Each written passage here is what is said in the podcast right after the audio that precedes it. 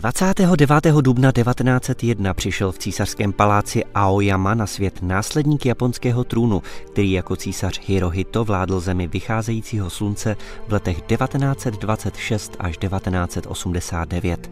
Za jeho panování zažilo Japonsko řadu podstatných změn, například na trůn usedl 124. panovník z nejstarší dynastie světa jako přímý potomek bohů. Po prohrané válce se ale svého božského původu oficiálně zřekl.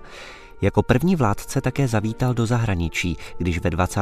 letech ještě jako regent navštívil řadu evropských zemí. Éru svého panování sice Hirohito nazval Showa, tedy osvícený mír. Příliš se tímto vznešeně znějícím souslovím neřídil. Od počátku císařovy vlády ztrácely civilní orgány kontrolu nad armádou, která postupně převzala veškerou politickou moc v zemi a s Hirohitovým tichým souhlasem zavedla Japonsko do druhé světové války, i když samotný císař později podle svých pamětí této záležitosti litoval. Během války se vojáci císařské armády dopustili mnoha zlo zločinů. Po válečnému zúčtování se ale členové císařské rodiny, na rozdíl od mnoha politiků i vojáků, vyhnuli. Někteří princové se přitom prokazatelně podíleli na páchání válečných zvěrstev.